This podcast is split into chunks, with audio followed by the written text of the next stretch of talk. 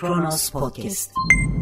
Modern toplumların huzur ve refah seviyesinin belki de hafızayla bir ilgisi vardır. Döviz kurları yerel para birimi aleyhinde hareketlenince tamamen hukukun konusu olması gereken gece yarılarında kamu bankalarından ucuz dolar alımlarının aydınlatılmadığının bile hatırlanmadığı ülke Türkiye. 15 Ağustos 2020 Cumartesi tarihli yorum seçkisiyle Kronos Podcast yayınından merhaba. Yeni çağ ilk durağımız Remzi Özdemir, devletin 17 milyar dolarını kim aldı diye soruyor. Tarih 16 Ekim 2016. 1 dolar 3 Türk lirasından işlem görüyor. 1 kilogram et 26 lira. Emekli maaşı 1500 lira olan bir vatandaş yaklaşık 58 kilogram kıyma alabiliyor. Dönemin başbakanı Binali Yıldırım'ın o tarihi sözü şöyle. Dolar dolsa ne olur, dolmasa ne olur?'' Binali Yıldırım'a göre dolar bu. Yükselir de düşer de. Aradan tam 4 yıl geçti. 14 Ağustos 2020 tarihi ve saat 9.14 itibarıyla 1 dolar 7 lira 34 kuruştan işlem görüyor. 1500 lira olan emekli vatandaşın maaşı gelen zamlarla 2048 lira oldu. 1 kilogram et ortalama 50 lira. Emekli vatandaş maaşıyla yaklaşık 40 kilogram et alabiliyor. Bu kez ekrana Hazine ve Maliye Bakanı Albayrak çıkıyor. Maaşınızı dolarla mı alıyorsunuz? Dolar borcunuz mu var? Dolarınız mı var? Karşısındaki gazeteci hayır diyor. Bakan gülerek o halde dolardan size ne diyor? Eski Başbakan Binali Bey'in dolar dolsa ne olur dedikten sonra dolar %100'den fazla oldu. Hiç boşalmadı. Hep yükseldi. Vatandaşın alım gücü hep düştü. Tabii ki emekli ve gariban vatandaşın alım gücü hızla düşerken bazılarının da gücü arttı. Öyle ki kim olduklarını bilmediğimiz ama vatandaş olarak tanımlanan kişiler Merkez Bankası'nın son açıkladığı verilere göre 4 haftada 17 milyar dolar aldı. Alan vatandaş, satansa devlet. Doları ısrarla 6.85 lirada tutmak için devletin kasasındaki dolarları birilerine adeta tanzim satış gibi veren kamu bankaları. Bu kişiler 4 hafta boyunca ısrarla dolar aldı. Kamu bankaları da ısrarla dolar sattı. Sonra dolar bir gecede 7.40 oldu. 17 milyara alan kişiler bir gecede daha da zenginleşti. Bankalardaki vatandaşların döviz hesabı ise 240 milyar doları geçti. Bunlar kaç kişi ve bu doları neden aldılar? Ne bilen var ne de konuşan. Bakan haklı. Gazetecinin gözünün içine bakıp gülerek doların mı var dedi. Türkiye'nin nüfusu 80 milyon. 17 milyar doları 80 milyon kişi almadıysa belli ki birileri aldı. Kim o birileri?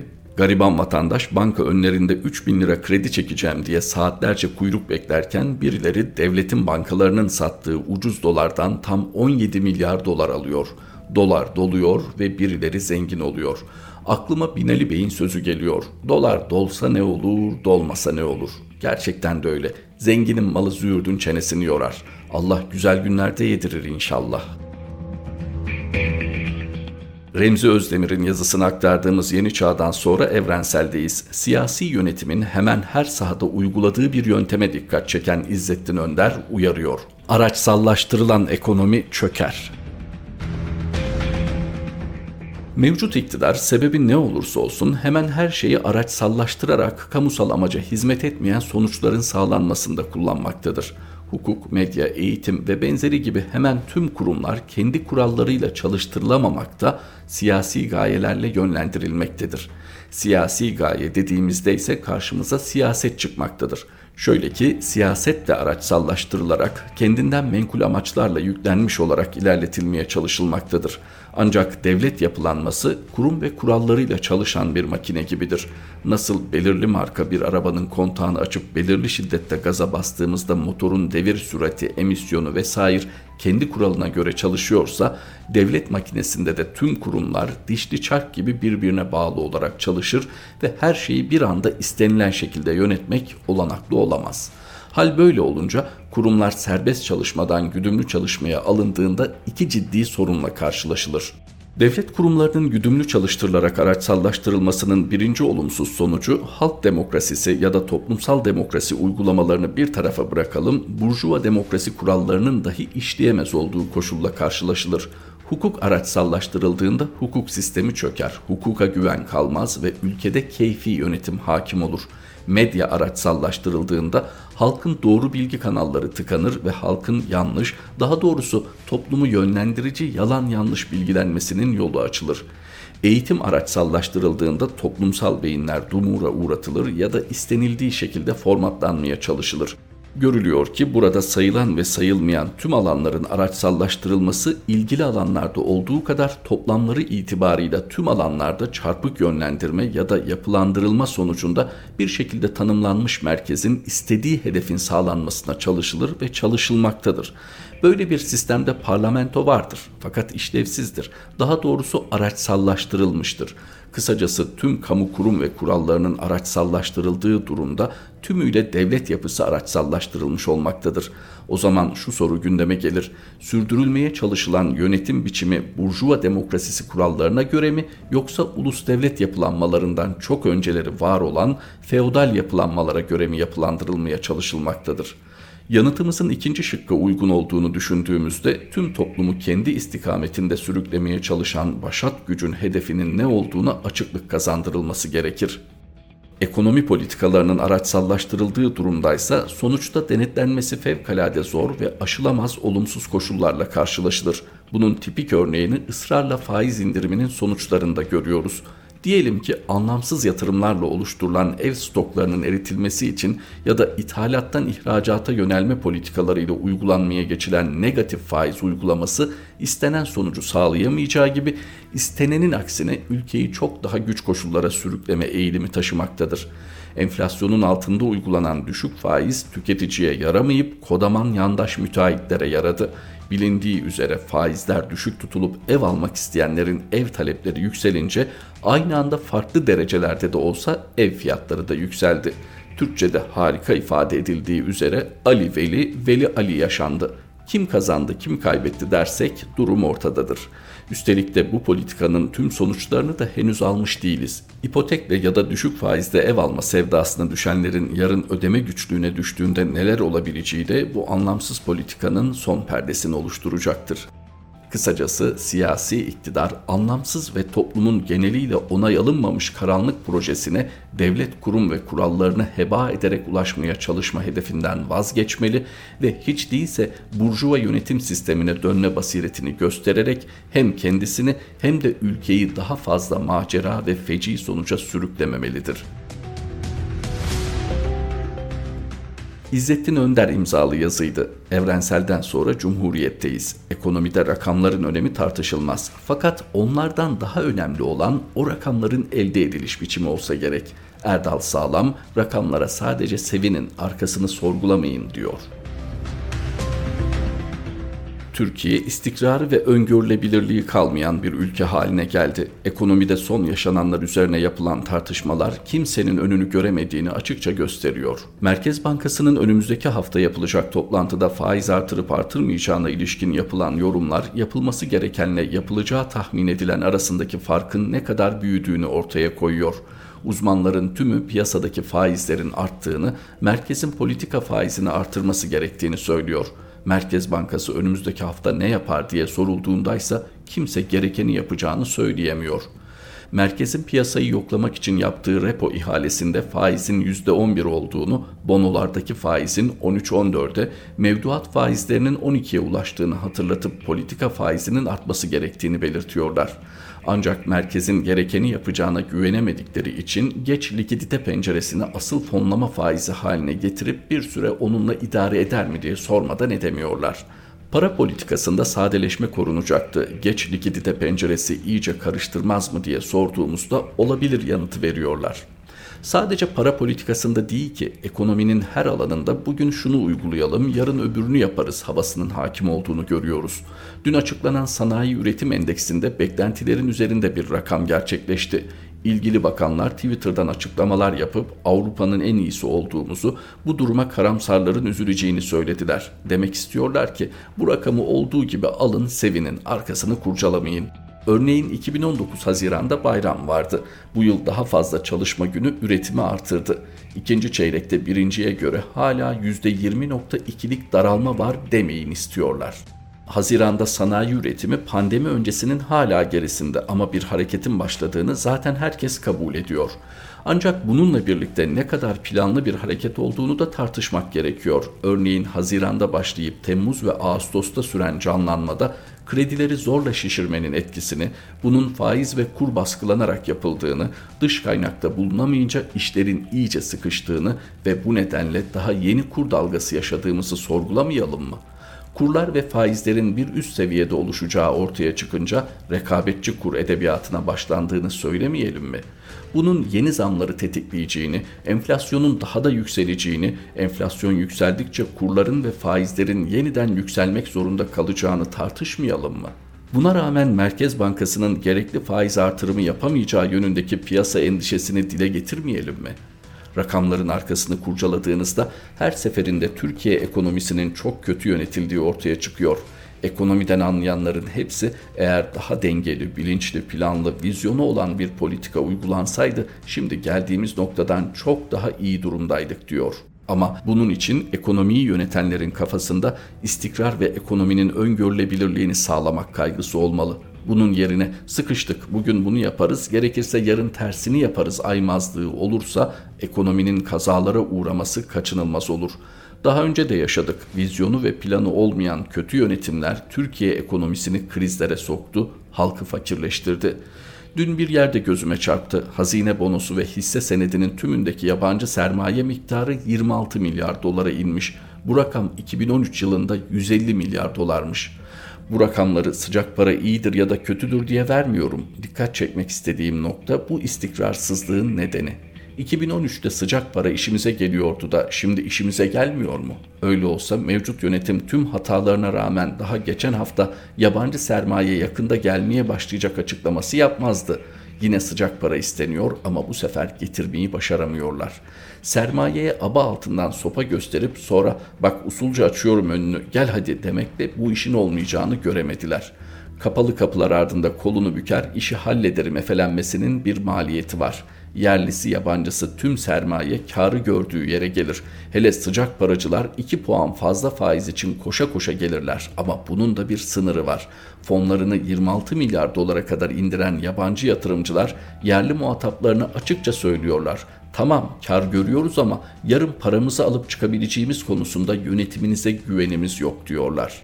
İşin kötüsü sadece ekonomide değil, Türkiye'de her alanda günlük politika tercihi ve bunun getirdiği istikrarsızlık hakim anlayış haline geldi. Diplomaside son yaşananlara bakın. Mevcut iktidarın bir zaman sırtını dayadığı Araplardaki Türkiye düşmanlığı hat safhaya çıktı. Şimdi Birleşik Arap Emirlikleri ile İsrail anlaşma yaptı diye ortalık ayağa kaldırılıyor. Yunanistan sorununda yıllardır yapılan ihmaller unutuldu, yeniden tepişme yaşanıyor. Milliyetçilik köpürtülüyor dış politikanın tümüyle iç politika malzemesi haline getirildiğini tüm dünya gördü. Bu nedenle caydırıcılığımız kalmıyor. İçeride Cumhurbaşkanlığı adaylığı sırasında her türlü belden aşağı darbeyi vurdukları Muharrem İnce'ye şimdi kişisel hırsı nedeniyle CHP'yi bölmeye yeltenmesi üzerine tüm koalisyon ortakları tarafından övgüler düzülüyor. Ekonomik ve diplomatik fiyaskolar görülmesin diye ince gündem yapılıyor ama artık mızrak çuvala sığmıyor.'' Cumhuriyet'ten Erdal Sağlam'ın yazısıydı. Gazete duvardayız şimdi de. Belarus'taki son seçimde ülkedeki bazı gerçekler dünya gündemine de girdi. Belarus'tan yola çıkan Ahmet Murat Aytaç sözü Türkiye'ye getiriyor. Sandık inandırıcılığını yitirince sokak alevlenir. Belarus'ta yaşananlar bizleri bir kez daha siyasal seçimlerle demokratik akıl arasındaki ilişki üzerinde düşünmeye sevk ediyor. Bir kolektif karar mekanizması olarak seçimin taşıdığı değer, onun siyaseti ortak aklın doğrularına en yakın noktaya taşıyacağı inancıyla yakından ilişkilidir. Bireysel kararlarda eksik bilgilenme, kişisel çıkar veya bireysel dürtülerden ötürü sık sık yanlışa düşülür. Oysa siyasal kararların belirlenmesinde kullanılan kolektif mekanizmalar, yarattıkları müzakere süreçlerinin kapsayıcılığı ve sonuçta açığa çıkan çoğunluk eğiliminin belirleyici olması yoluyla bu yanlışlardan kaçınabilirler müzakere sürecinin kapsamının genişletilmesi, siyasal doğrunun bulunması ihtimalini daha çok insanı karar sürecine dahil ederek artırır. Böylelikle kişisel tercihleri değişik çoğunluk belirleme yöntemleri aracılığıyla bütünleştirerek ortak akla ve insanların sağduyusuna uygun mecralara kanalize eder. Böylesi kanalların bulunduğu ülkeler seçkin ve zeki bir azınlığın yönettiği veya dahi bir kralın yönettiği toplumlardan çok daha makul bir şekilde yönetilirler. Demokrasinin diğer siyasal rejimlerden daha zeki kabul edilmesinin nedeni budur. Yani seçim sadece ortak aklın ve sağduyunun belirlenmesi için bir araçtır ve bu görevi layıkıyla yerine getirmediği durumlarda inandırıcılığını yitirmesi kaçınılmazdır. Zira seçim ortak aklın kendini belli etmesinin ne tek yolu ne de tek meşru biçimidir. Bu yüzden artık iş göremediği yerde siyasal protestonun seçimin en yakın ikamesi olarak sık sık devreye girdiğine tanık oluyoruz. Siyasal protesto meydanlarda toplanan insanların biz halkız çağrısına doğrudan veya dolaylı yollardan destek veren insanların bedenleri, eylemleri ve sözleri aracılığıyla toplumun genel eğiliminin belirlendiği kanallardan biri olarak ele alınabilir. Yalnız burada halkın genel eğilimi oy sayımı yapmak gibi matematiksel yöntemlerle belirlenmez. Genel kanının ne olduğuna dair kişisel sezgimiz toplama ve çıkarma işlemlerinin yerini alır. İnsanların karşılıklı etkileşiminden, paylaşılmış görüş ve sözlerin bıraktığı izlerden, farklı insanların eylemlerinin birbirine eklemlenmesiyle oluşmuş sosyal zincirlerden yola çıkarak halkın ne istediğine dair bir yargıya varılır. İşte sağduyu herkesin paylaştığı ve halkın genel eğiliminin ne olduğuna dair ortak sezgimizden başka bir şey değildir. Tikhanovskaya açıklanan resmi sonuçlara itirazını dile getirdiğinde bu derin ve genel zekanın muhakemesine seslenmektedir. Belarus'ta yaşanan süreç siyaset literatüründe bir süreden beridir melez rejimler, gayri liberal demokrasiler veya seçimli otoriterlik gibi başlıklar altında tartışılan meselelerin örneklerinden sadece birini temsil ediyor. Söz konusu rejimler demokratik mekanizmaları otoriter eğilimlerle bir arada değerlendirebildikleri için bu şekilde adlandırılmaktadırlar bir meşruiyet dayanağı olarak seçimlerin yönetilmesi bu rejimlerde iktidar olan güçlerin en esaslı problemini oluşturur. Mesele sadece seçim kazanmakla sınırlı değildir. Seçim sürecinde ortaya çıkacak belirsizlikleri yahut öngörülemezlikleri yönetmek de büyük bir önem taşımaktadır basının ve internet gibi iletişim platformlarının sıkı bir şekilde denetlenmesi, gerekli hukuki güvencelerin askıya alınması, siyasi özgürlüklerin kısıtlanması ve muhtelif hak gaspları bu süreci yönetmek için olmazsa olmaz vasıtalar arasında yer alır. Böylelikle bir sonraki seçime kadar yaşanacak sürecin oluşturacağı riskler belli bir düzeye kadar kontrol altına alınmış olur. Söz konusu otoriter rejimler ve seçim yönetimi arasında kurulan bağlar bir vaka olmakla beraber seçimin eldeki tüm meşru ve gayrimeşru yöntemlerle kazanılmasına odaklanmış bir demokratik akıl tutulmasının sadece bu rejimlerle sınırlı olduğu söylenemez. Yerleşik ve köklü demokratik kurumların olduğu ülkelerde de seçim kurumunun hızla bir inandırıcılık kaybına uğradığını ve bir saygınlık erozyonu yaşadığını görüyoruz. Amerika Birleşik Devletleri'nin bir önceki başkanlık seçimlerinde Trump'ın yaptığı seçim hileleri, Rusya ile anlaşarak rakibi için gerçekleştirdiği dezenformasyon çalışması, onun azledilmesi talebine kadar uzanacak bir meşruiyet tartışmasının fitilini de ateşlemişti. Gelecek seçimlerde de daha şimdiden Rusya ve Çin gibi ülkelerle Amerika Birleşik Devletleri'ndeki adaylar arasında olası işbirliklerinin seçim manipülasyonlarının süreci gölgelemesinden endişe edilmektedir. Daha şimdiden Trump veya Biden gibi adayların dış mahalleler açısından ne türden etkilere yol açacağı tartışılmaktadır. Türkiye nispeten demokratik gelenekleri olan bir ülke olarak kabul görmekle birlikte bu tartışmanın özellikle otoriter rejimlerle ilgili olan kutbuna daha yakın kabul ediliyor. AKP ve MHP'nin oluşturduğu iktidar bloku sadece seçim öncesini ve seçim anını yönetmekte kalmıyor. Seçim sonrasında ortaya çıkan sonucu da kendine göre yeniden düzenliyor. Kazanılmış seçimleri terörle mücadele gerekçesiyle tanımıyor, seçilmiş adayların yerine kayyım atamakta bir an olsun tereddüt göstermiyor. İktidarın seçim süreci üzerindeki kontrolü mutlak olmasa da sonucu belirleyecek derece etkili bir denetim yapıldığı inkar edilemez.'' bunu kazanılmış İstanbul seçimlerinin tekrar ettirilmesinden, genel ve yerel seçim sonuçları üzerine alınan Yüksek Seçim Kurulu kararlarının iktidar lehine yarattığı etkilerden yola çıkarak öngörebilmek mümkün. İçinden geçtiğimiz günlerde demokratik aklın ortak karar alınabilmesi için geliştirdiği siyasi yöntemlerin seçimlerden ibaret olmadığını hatırlamakta yarar var.